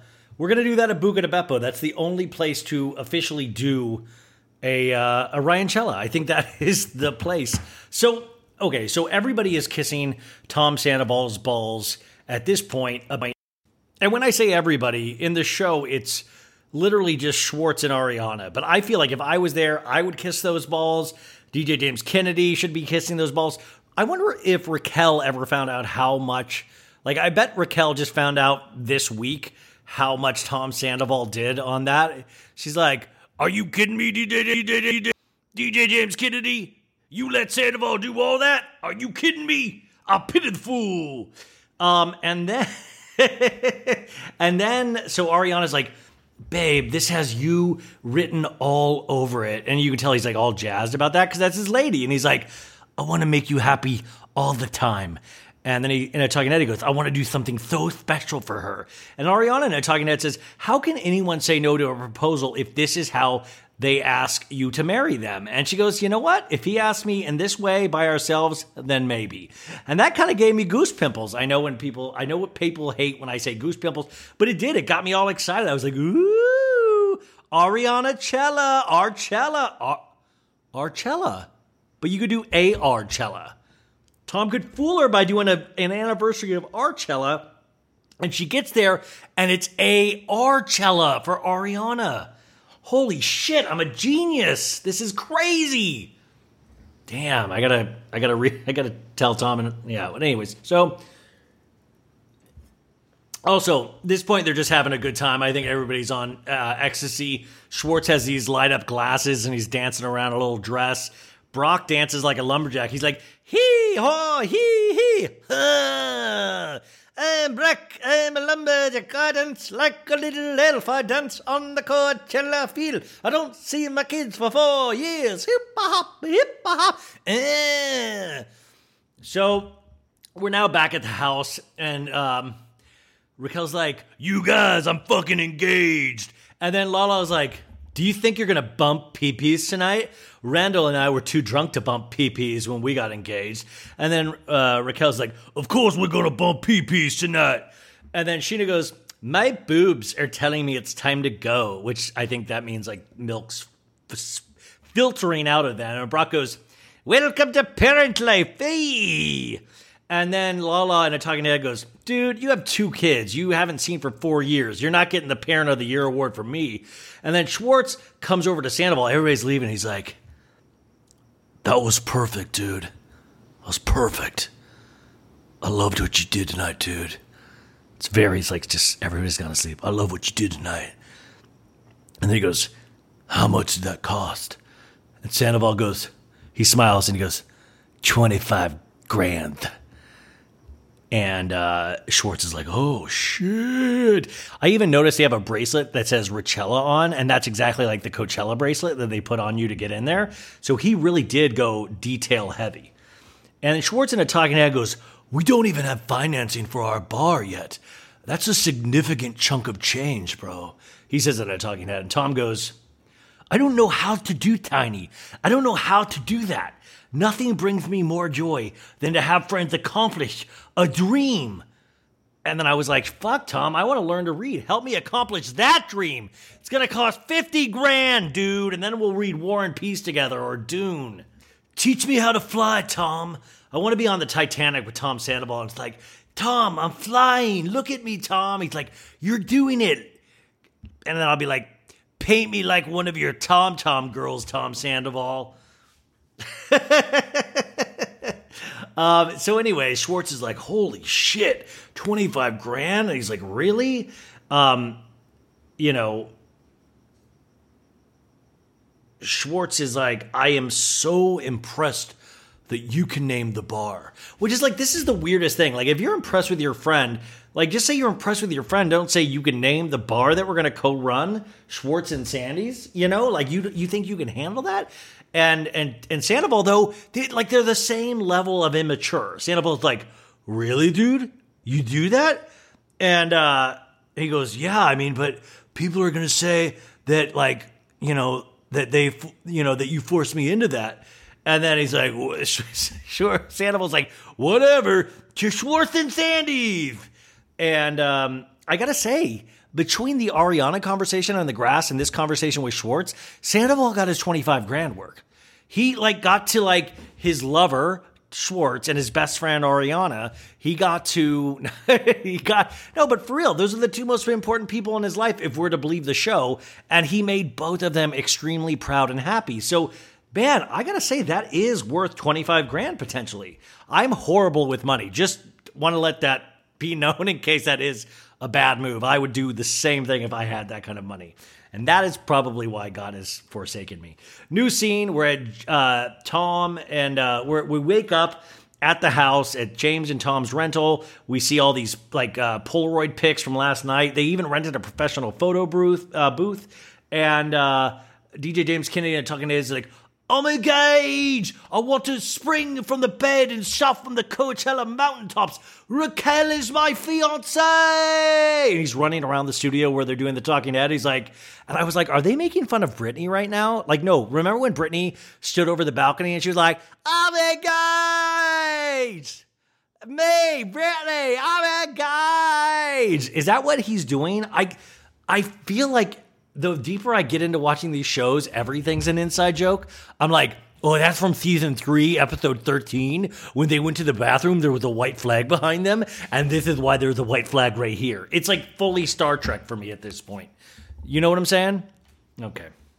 So uh, he's really excited. We get to a scene with Katie and Tom waking up, and Katie says, My eyes don't want to open yet. And Schwartz says, I'm so impressed with Tom's follow through and execution on that. And Katie was like, Yeah, he was like planning the new bar and he was like planning a festival at the same time.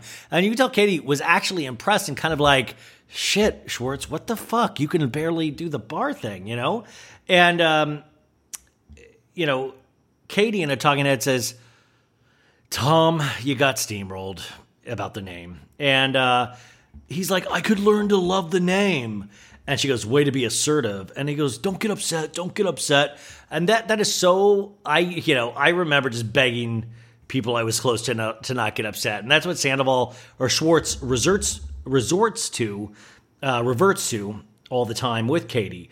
And Katie's like, You took one step forward and 10 steps back. And then Katie and I talking head goes, The only two things I want to grow on to uh, have grow on me are my hair, on my head, and my fingernails. That feels like a planted line. I don't, you know. Uh, so DJ James Kennedy is like, or Schwartz is like, have to be out of here in an hour and a half. No way Sandoval is awake. So Schwartz goes and wakes up Sandoval and Ariana. It's a mess, which reminded me of remember when Scheana had her wedding at that venue and then they had to wake up all early and everybody, all the guests had to come clean? Like to me, that is iconic Vanderpump rules on Scheana's first wedding.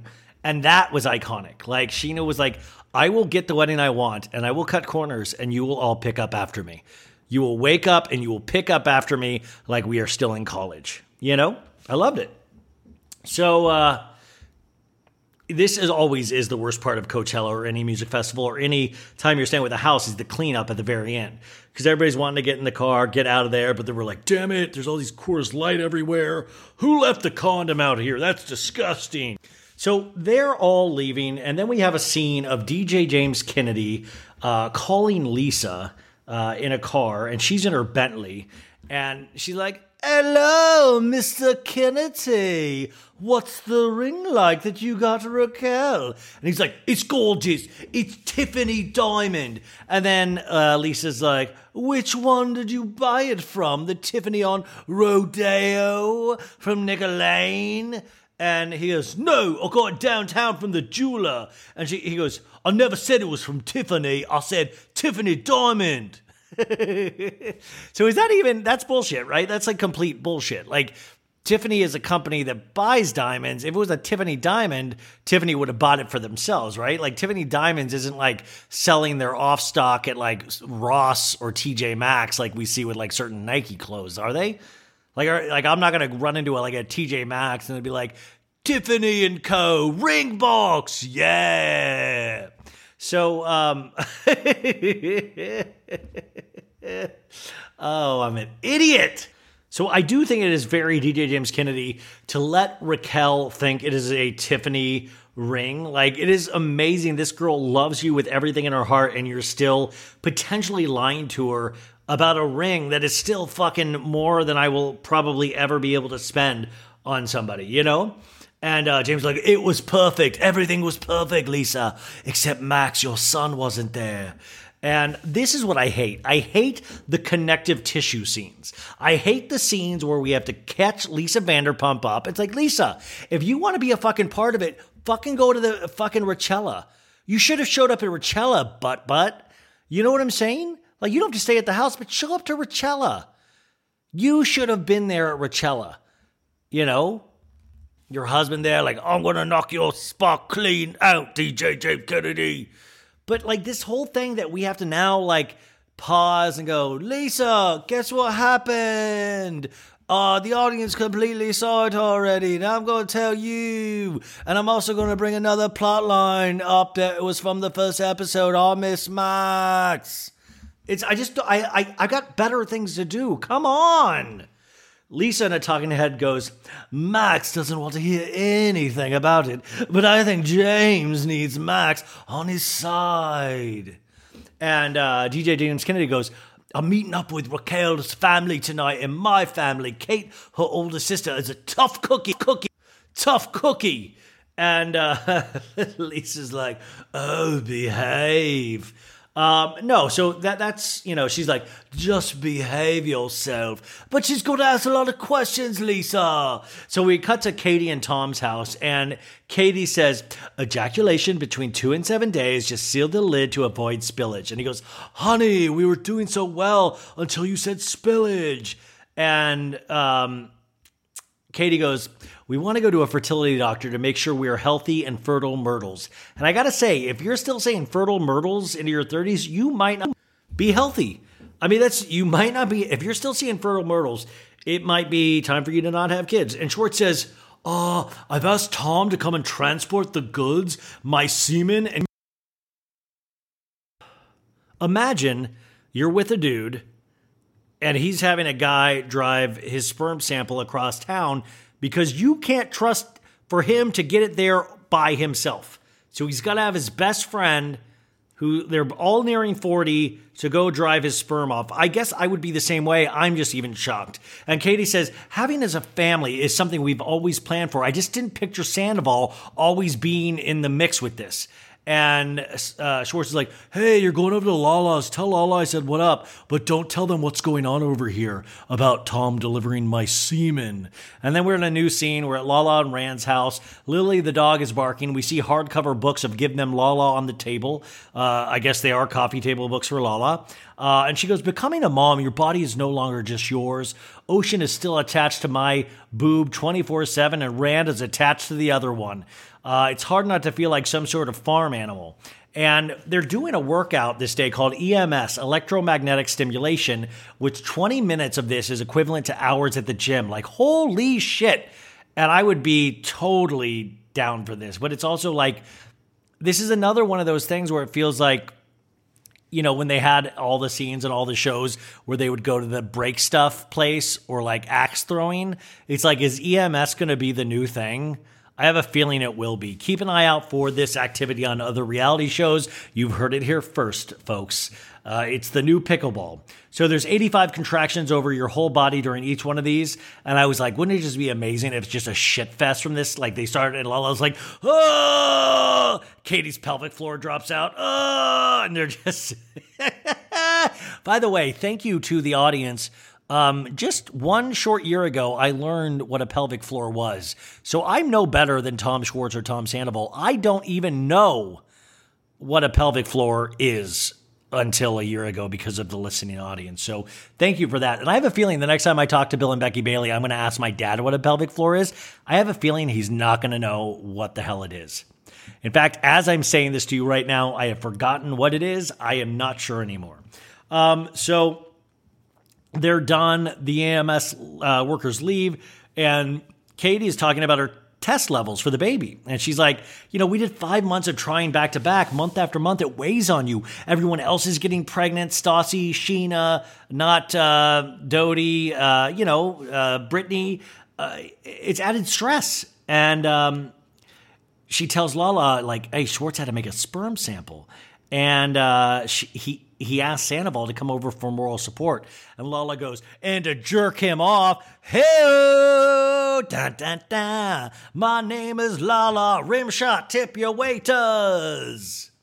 Cut to Sandoval is over at Schwartz's and he goes, What's up, buddy? How do you like your eggs in the morning? And he goes, Fertilized? Uh uh uh uh. A lot of dad jokes going around Vanderpump Rules this season. Don't love it. Um, and has brought a gift box for Schwartz of like, he's like, buddy, what's up? This is to help you jack off smoother. This is Astroglide. He's like, I got you the cold because I know you like a cold HJ. That's short for hand job for all the kids listening at home. And he, and he's like, I got you this towel to wipe yourself with. And he's like, I got you this Gwyneth Paltrow candle and a face mask so you don't hit yourself on the face with your jizz. uh, I'm going to refrain from any personal stories there. Uh, Tom uh, Sandoval sends Schwartz up to do his business, and Tom just waits. There's a montage that we see in so many shows and movies of somebody just waiting, and Schwartz is like, I hope he's like, oh, I hope he's just not waiting for me. Like, I hope he's not thinking about it. And Sandoval's like, may the Schwartz be with you, Tom Schwartz.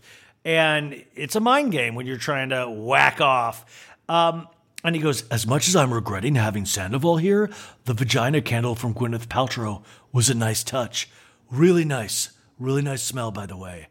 And then he comes down with it, and I shit you not, we see a close shot, a very tight shot of Schwartz's sperm.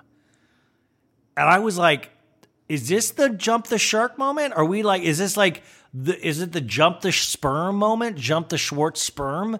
Like I thought it was Dog the Lizard uh, last season when Schwartz's lizard died, but now I have to fuck. I'm a grown man. I have to see Schwartz's sperm in a cup. No, thank you, but also yes, please.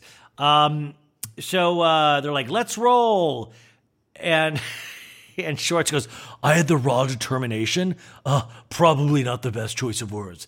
Cut to Lala and Katie, uh, and Lala goes, uh, or Katie goes, How was your visit with Scheana and Brock with the babies? And Lala goes, Well, we got into a conversation with Brock about his kids. And I could tell Scheana got a little strange. Um, but he hasn't spoken to them in four years, the kids. And I can't help but think, Scheana, if you guys don't work out, you run the risk he won't be with you or the baby. And Scheana has this pattern where she ignores this with all guys. And Lala goes, Now I'm a, a mom and I worry about Summer Moon. The guys, they just kick these women and the baby to the curb, which is really haunting to watch in this moment with all the shit that's going on with Randall right now. It's like haunting to watch this shit. And I got to imagine it's got to be sad for Lala if she watched this back. Cause you're just like, you can never trust dudes, man. I hate that. I don't know what it is. I we, we're trying to figure it out on the podcast. I've talked about that. I think I did. We talk about that on the podcast. Uh, we I've talked about it a lot because I'm even trying to understand myself. Like, what are we so scared of? Why are we so scared of the truth sometimes? You know.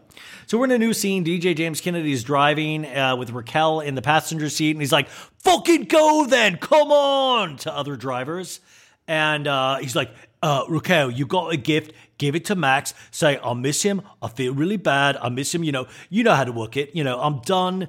Uh, I'm done. You know, with all my disrespectfulness. Um, I'm getting a hold of my anger issues. I want to exchange an olive branch until I clear it up with Max. There will be like an elephant in the room, and then he just keeps like, "Fucking move, you piece of shit! Come on, you in the Corolla." You know, he's just yelling like an asshole. So it's kind of one of those, oh, sure, you've changed. He bought Max an Oculus, which uh, is one of those video game systems. I really want one, but I'm just, I've never been good at video games. I'm one of those guys, but always like the Oculus makes me want to try. Mediza, who makes all the graphics, and she, uh, we actually did a new uh, Patreon episode today. She has an Oculus and she swears by it. She she says she'll go in there and just watch full on movies. Like you just sit in a theater and watch movies in the Oculus wild. So uh, DJ James Kennedy thinks that this Oculus will be the cherry on top of the apology to get Max to know he really means it. And uh, Raquel's like, I can't wait to show Lisa my ring. And then he's like, You can't be dinging it, Raquel. You got to ding it. Be careful with the dinging it. And Raquel goes, Isn't it supposed to be the most strong ring of all time? And he goes, I'll be so pissed if you ding it. I'm upset you're wearing it, to be honest. Last time you're wearing it, 100,000 ring on your finger. And uh, Raquel in a talking head goes, What's even the point if you're not able to show it all your friends and make them jelly? Also, we found out on Watch What Happens Live that the ring is like 40 some thousand dollars. But that's still fucking amazing. Are you kidding me? New scene Sandoval and Lisa and Schwartz are at Tom Tom. Uh, we see my buddy Logan working in the background. He's a waiter there. He's awesome. And, you know, Sandoval's like, we had such an amazing time in Palm Springs. And Richardson, the manager, get, get, goes, gets her a tea. And um, um, so he goes, I wonder how you would be if there would be some sort of explosion. I don't even know what that means. But then uh, Schwartz goes, uh, speaking of explosion, and Lisa uh, all of a sudden gets past Schwartz's semen jar. But this looks way thicker, so we know it's not Schwartz's. It's yogurt, you guys. It is a prank on Lisa. And Lisa goes, I'm an expert in sperm. You know, if that's what's coming out of Tom Schwartz, that's where the problem lies. um, and then Lisa's like, Schwartz, you're telling me you weren't with your wife, you were with your partner while you did this? And Sandoval goes, business partner. So we're in a new scene. We're with uh, Lala and Scheana. Uh, they're at this baby store where you buy baby stuff. stuff. And uh, Scheana's like, Summer Moon got verified on Insta. Um, she'll never wear the same outfit twice on Insta. She already has 110,000 followers. She passed her father before she was even born. And it's like, Jesus Christ, what the fuck? When is like, but don't you wonder with any of these babies when they're going to hand the keys to their Instagram account? Like, when does little baby Couchy get the keys? Like, is it 14, 15? Like, could you actually be like, come here, son. I want to give you something special. Here is the password to your Instagram account. It's called, uh, the password is corn. That's K O R N, corn. So, um, Lala talks about, um, you know, that uh, her baby projectile shat all over her, and Randall almost threw up the other day. And Lala says, you know, in a talking head, that's nothing, honey. I've had worse things squirted at me. Like Jesus, God, we what are you? What are you talking about? Ketchup? What are we talking? uh, and then Lala goes, "Hey, Scheana, how did you find out that Brock had two kids he hasn't seen in four years?" And she goes, "The day we met, he told me he had a pic on his phone." And she goes, "And that didn't make you feel strange in any way?" And she was like, "He was very open about it, so I wasn't worried." And uh, Lala goes in a talking head. I don't care if he looks like Jason Momoa or Aquaman. Like, you know, how do you think that this man's the one when he hasn't seen his kids in four years? And Scheana's like, he said he wanted to come make a better life. She, you know, the other ex didn't support him, so he she cut off his kids. And Lala goes, I don't think Rand would ever do that shit to me, but I'm not going to put it past him, which is another sad moment. In a talking head, um, it, it just uh, Scheana goes. All I can say is Brock is an amazing dad. I don't see him doing anything to fuck that up. And she's almost crying. Scheana's all Scheana is like another one of those arrested development girls where it's like, we're still in junior high, and this guy said he'd be my boyfriend for life. I'm gonna go to my locker where I put my red vines. And Scheana says, my track record isn't good. I know that in a talking head. I want her to say what an amazing dad he is. I want her to see it. And she just sees another guy that will leave me because that's what everyone does. And uh, Scheana's like, we are so good. And Brock drinks out of a coffee mug uh, with his kids on it, and the background of his computer has his kids on it. It's really sad he doesn't get to see them, which is just like, holy shit. Do you know how easy to put shit on your background of like your computer and your phone? I have Lisa Rinna as the background of my phone right now. It doesn't mean a lot. I used to have DJ Khaled and his son as the background of my phone. It don't mean shit. Uh, not, I do not think Asahd, DJ Khaled's son, is any relation to me, but I still wanted him to be there because they're special to me. but seriously, so new scene. Um, we're uh, we're at the Raquel uh, DJ James Kennedy, or we're preparing for that, and Raquel's like, "I'm scared about this meeting with my family and his family. You know, my family known him for four years. They met drunk James, they met angry James." You know, it's a little nerve wracking not knowing which James is going to show up. I pity the fool. Um, she tells him, uh, Our family is very important because we're going to create one of our own one day. Little Raquel and a little DJ James. I'm I'm there for it. So James and Raquel come into the uh, uh, the the restaurant. Katie, uh, her sister, and her sister's husband uh, is there. Her brother-in-law. We find out this is so confusing to me, and I didn't want to rewind. But she was like, "I was adopted at birth, gave birth to Kate, uh, and and my mom, my birth mom gave birth to Kate before me, and then Susan accidentally got per- pregnant again when my aunt Laura was trying to conceive and offered to have me for my aunt." Shit, you guys, I have no clue. I think I wrote that right, but I still have not. You know, like there's things you write, you're like, well, there's an explanation in there somewhere, and I do not, I'm not going to read it or try to perceive it enough to figure out what that means. I know you guys are much smarter, so one of you guys will tell me. Um, but basically, Raquel's like she, you know, she plays a big sister role to me. So Jacqueline, James's mom, comes in with Harry, his brother, and his other brother, and um, you know, his mom, we see the complicated family relationship that DJ James Kennedy has. It's very sad in a lot of ways because he's giving them money, he takes care of them. I one time saw when DJ James Kennedy was still drinking his mom at one of the SUR nights, nightclubbing, and uh, it was wild, man. Like, she was like right in front of the DJ booth dancing, like just right, like, yeah, like it was i don't know how to tell you like you're like oh yeah it's his mom's dancing. It was weird. Like i'm not saying like it was like sexual or anything like that but it was just weird. You saw that the power dynamic was completely off you know? It wasn't i'm not saying like it was it, it was just weird. It was it was weird. And you can see that on screen i think. And at least she's sober now or that you know they're both sober so that's supposedly be amazing and DJ James Kennedy goes, There's an innocent and a lightness now about my mom. You know, it's a blessing. It's a blessing we're all here today. And um, all the ladies are telling Raquel, Don't take the ring off. Don't take it off in public bathrooms, James says. And James goes, I'm going to get a replica made. And then his mom's like, You're so smart, James. Um, and then James orders some food and she comments on everything James does. and goes, That's a really good order, James. Way to order that food. And the curly fries comes out and James goes, Whoa, these look good. And his mom's like, They do look good, James. They do. And uh, she's talking about seeing Lisa for the first time, and we see that, and Lisa says, "Oh, you're a very happy girl." And then we see Max there, and she gives the gift to Max, and you know, it's like she's like, "This is an apology gift from DJ James Kennedy. Hopefully, back to good times soon." And Max is like, "Congrats, by the way. You might be making a mistake."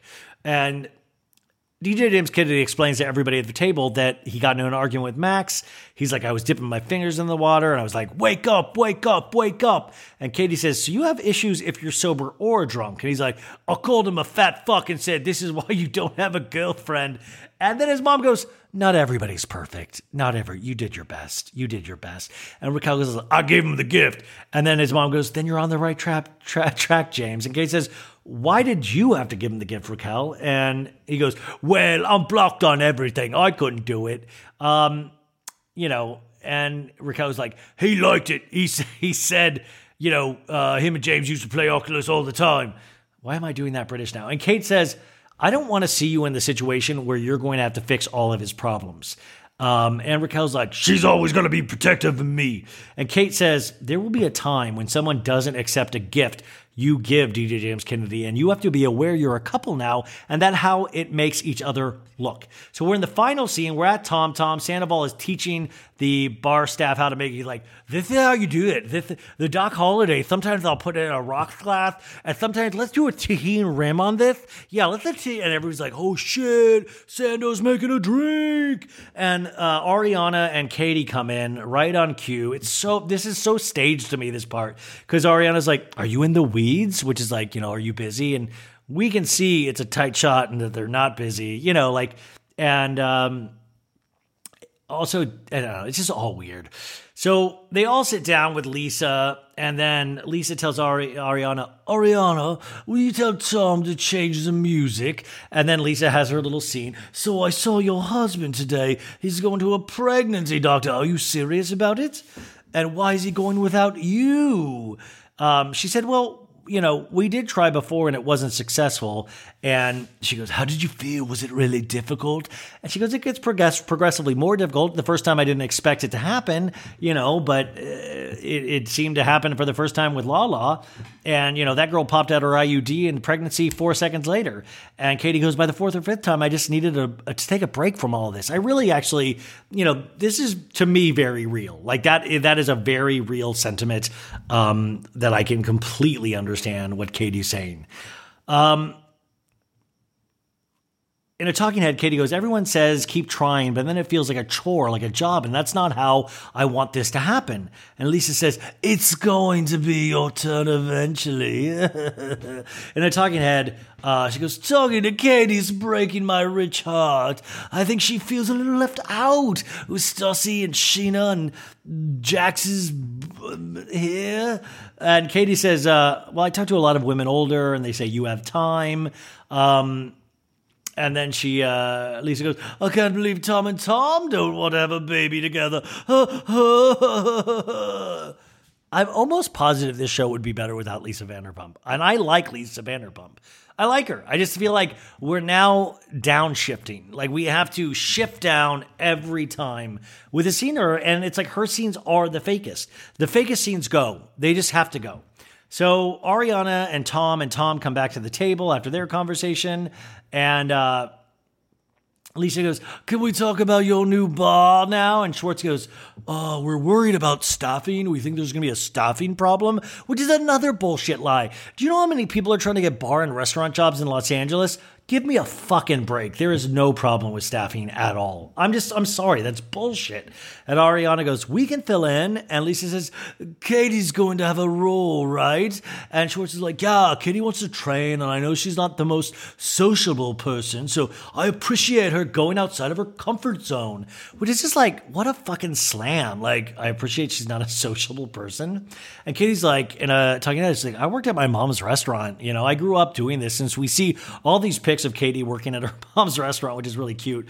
Um, and so you know, Lisa's kind of like, well, why isn't Katie working? And Tom's like, a public undressing gives me massive anxiety. And Lisa says, I hope I'm not provoking because I really don't mean to. And Katie says, when we were, um, you know, when we were seeing it, uh, what we were, when we were at Scheana's birthday, I was told, oh yeah, Schwartz goes, I was told by Katie at Scheana's birthdays how uninspired the name was. And Schwartz goes, um, you know, he, uh, he, he, Sandoval never got over you yelling at him at Stassi's book party. And Sandoval is like just already at a 10. He's like, in the middle of a quiet ass restaurant, you're like piece of shit. You're like asshole, asshole to me. And Katie and I talking head goes, he's not traumatized. He's worried about someone working for him that doesn't think he's a genius. And Tom says, you can send text messages all the time, but if I do, I'm a monster, I guess. You know. But I will say, you know, Katie, what she said is true in a way, but like also think about it. You own a place. Would you want somebody that's considered one of your arch nemesis working there? Like think about it. Like, I get the situation, but I also kind of get both sides of it. Like, why would Tom want Katie there when we know that Katie doesn't respect Tom in the way that he likes to be respected because he feels like this is his baby? So he's giving, he would be allowing somebody to share in the magic of quote unquote his baby with somebody that doesn't believe in him. And he's going to put everything he has into it. So I kind of, I, I, I mean, I do, I would love to hear everybody's thoughts about this. I do kind of agree with Tom a little bit, but I understand where Katie's coming from. So, um, Katie goes, that was two years ago, Tom. Get over it. And Tom is bringing up the Scheana text messages still. And Ari- Ariana goes, that was like from six years ago. And uh, and uh, she goes, I haven't heard of a Katie rage text in so long. And Schwartz goes, it's very rare now. It's very rare, which is just like this funny, really messed up aside. And Ariana goes, You're going to die on this hill, Tom? And he goes, I'm not dying. She goes, Yes, you are. And uh, he goes, I have reasons to feel insecure about having you involved because you feel very entitled about your feelings. Fuck you. This is ridiculous. You make me feel like a fucking psychopath. And then everybody's like, take a walk. She was like, take a walk. And then we see Sandoval outside smoking in the back alleyway of Tom Tom, you guys. We get a back alleyway of Tom Tom scene. Come on. That's amazing. I love that. I think that's very special. We always have the back alleyway of SUR. Let's get the back alleyway of Tom Tom in play here. Um, so Sandoval's outside uh, smoking his little butts, and then we go next time on Vanderpump Rules, and we find out that Schwartz has two-headed sperm. We see um, Lala and Raquel. Lala's like, I guess I used to blame you, Raquel, on me and James's relationship crumbling. Uh, we have Ariana and Tom fighting, where Tom's like, "You told me to die on that hill, and will you tell me that? It's like I'm really gonna die." And then we have more Brock and Scheana stuff, where we have Brock crying, where he's like, "Hey, I love my kids. Don't talk about my kids." Eh. You guys, this was so great. I hope you enjoyed Dave Quinn. I hope you enjoyed this. Please support Vanderpump Rules. We need this show to keep going. Also, Winter House. If you're still listening, what do you think? Do you want to recap Winter House? What do you want? Do you want that? Would you like that? Would you like me to do an Austin imitation? This is my Austin imitation. Okay, guys, I love you. Talk to you soon. Beep. Betches.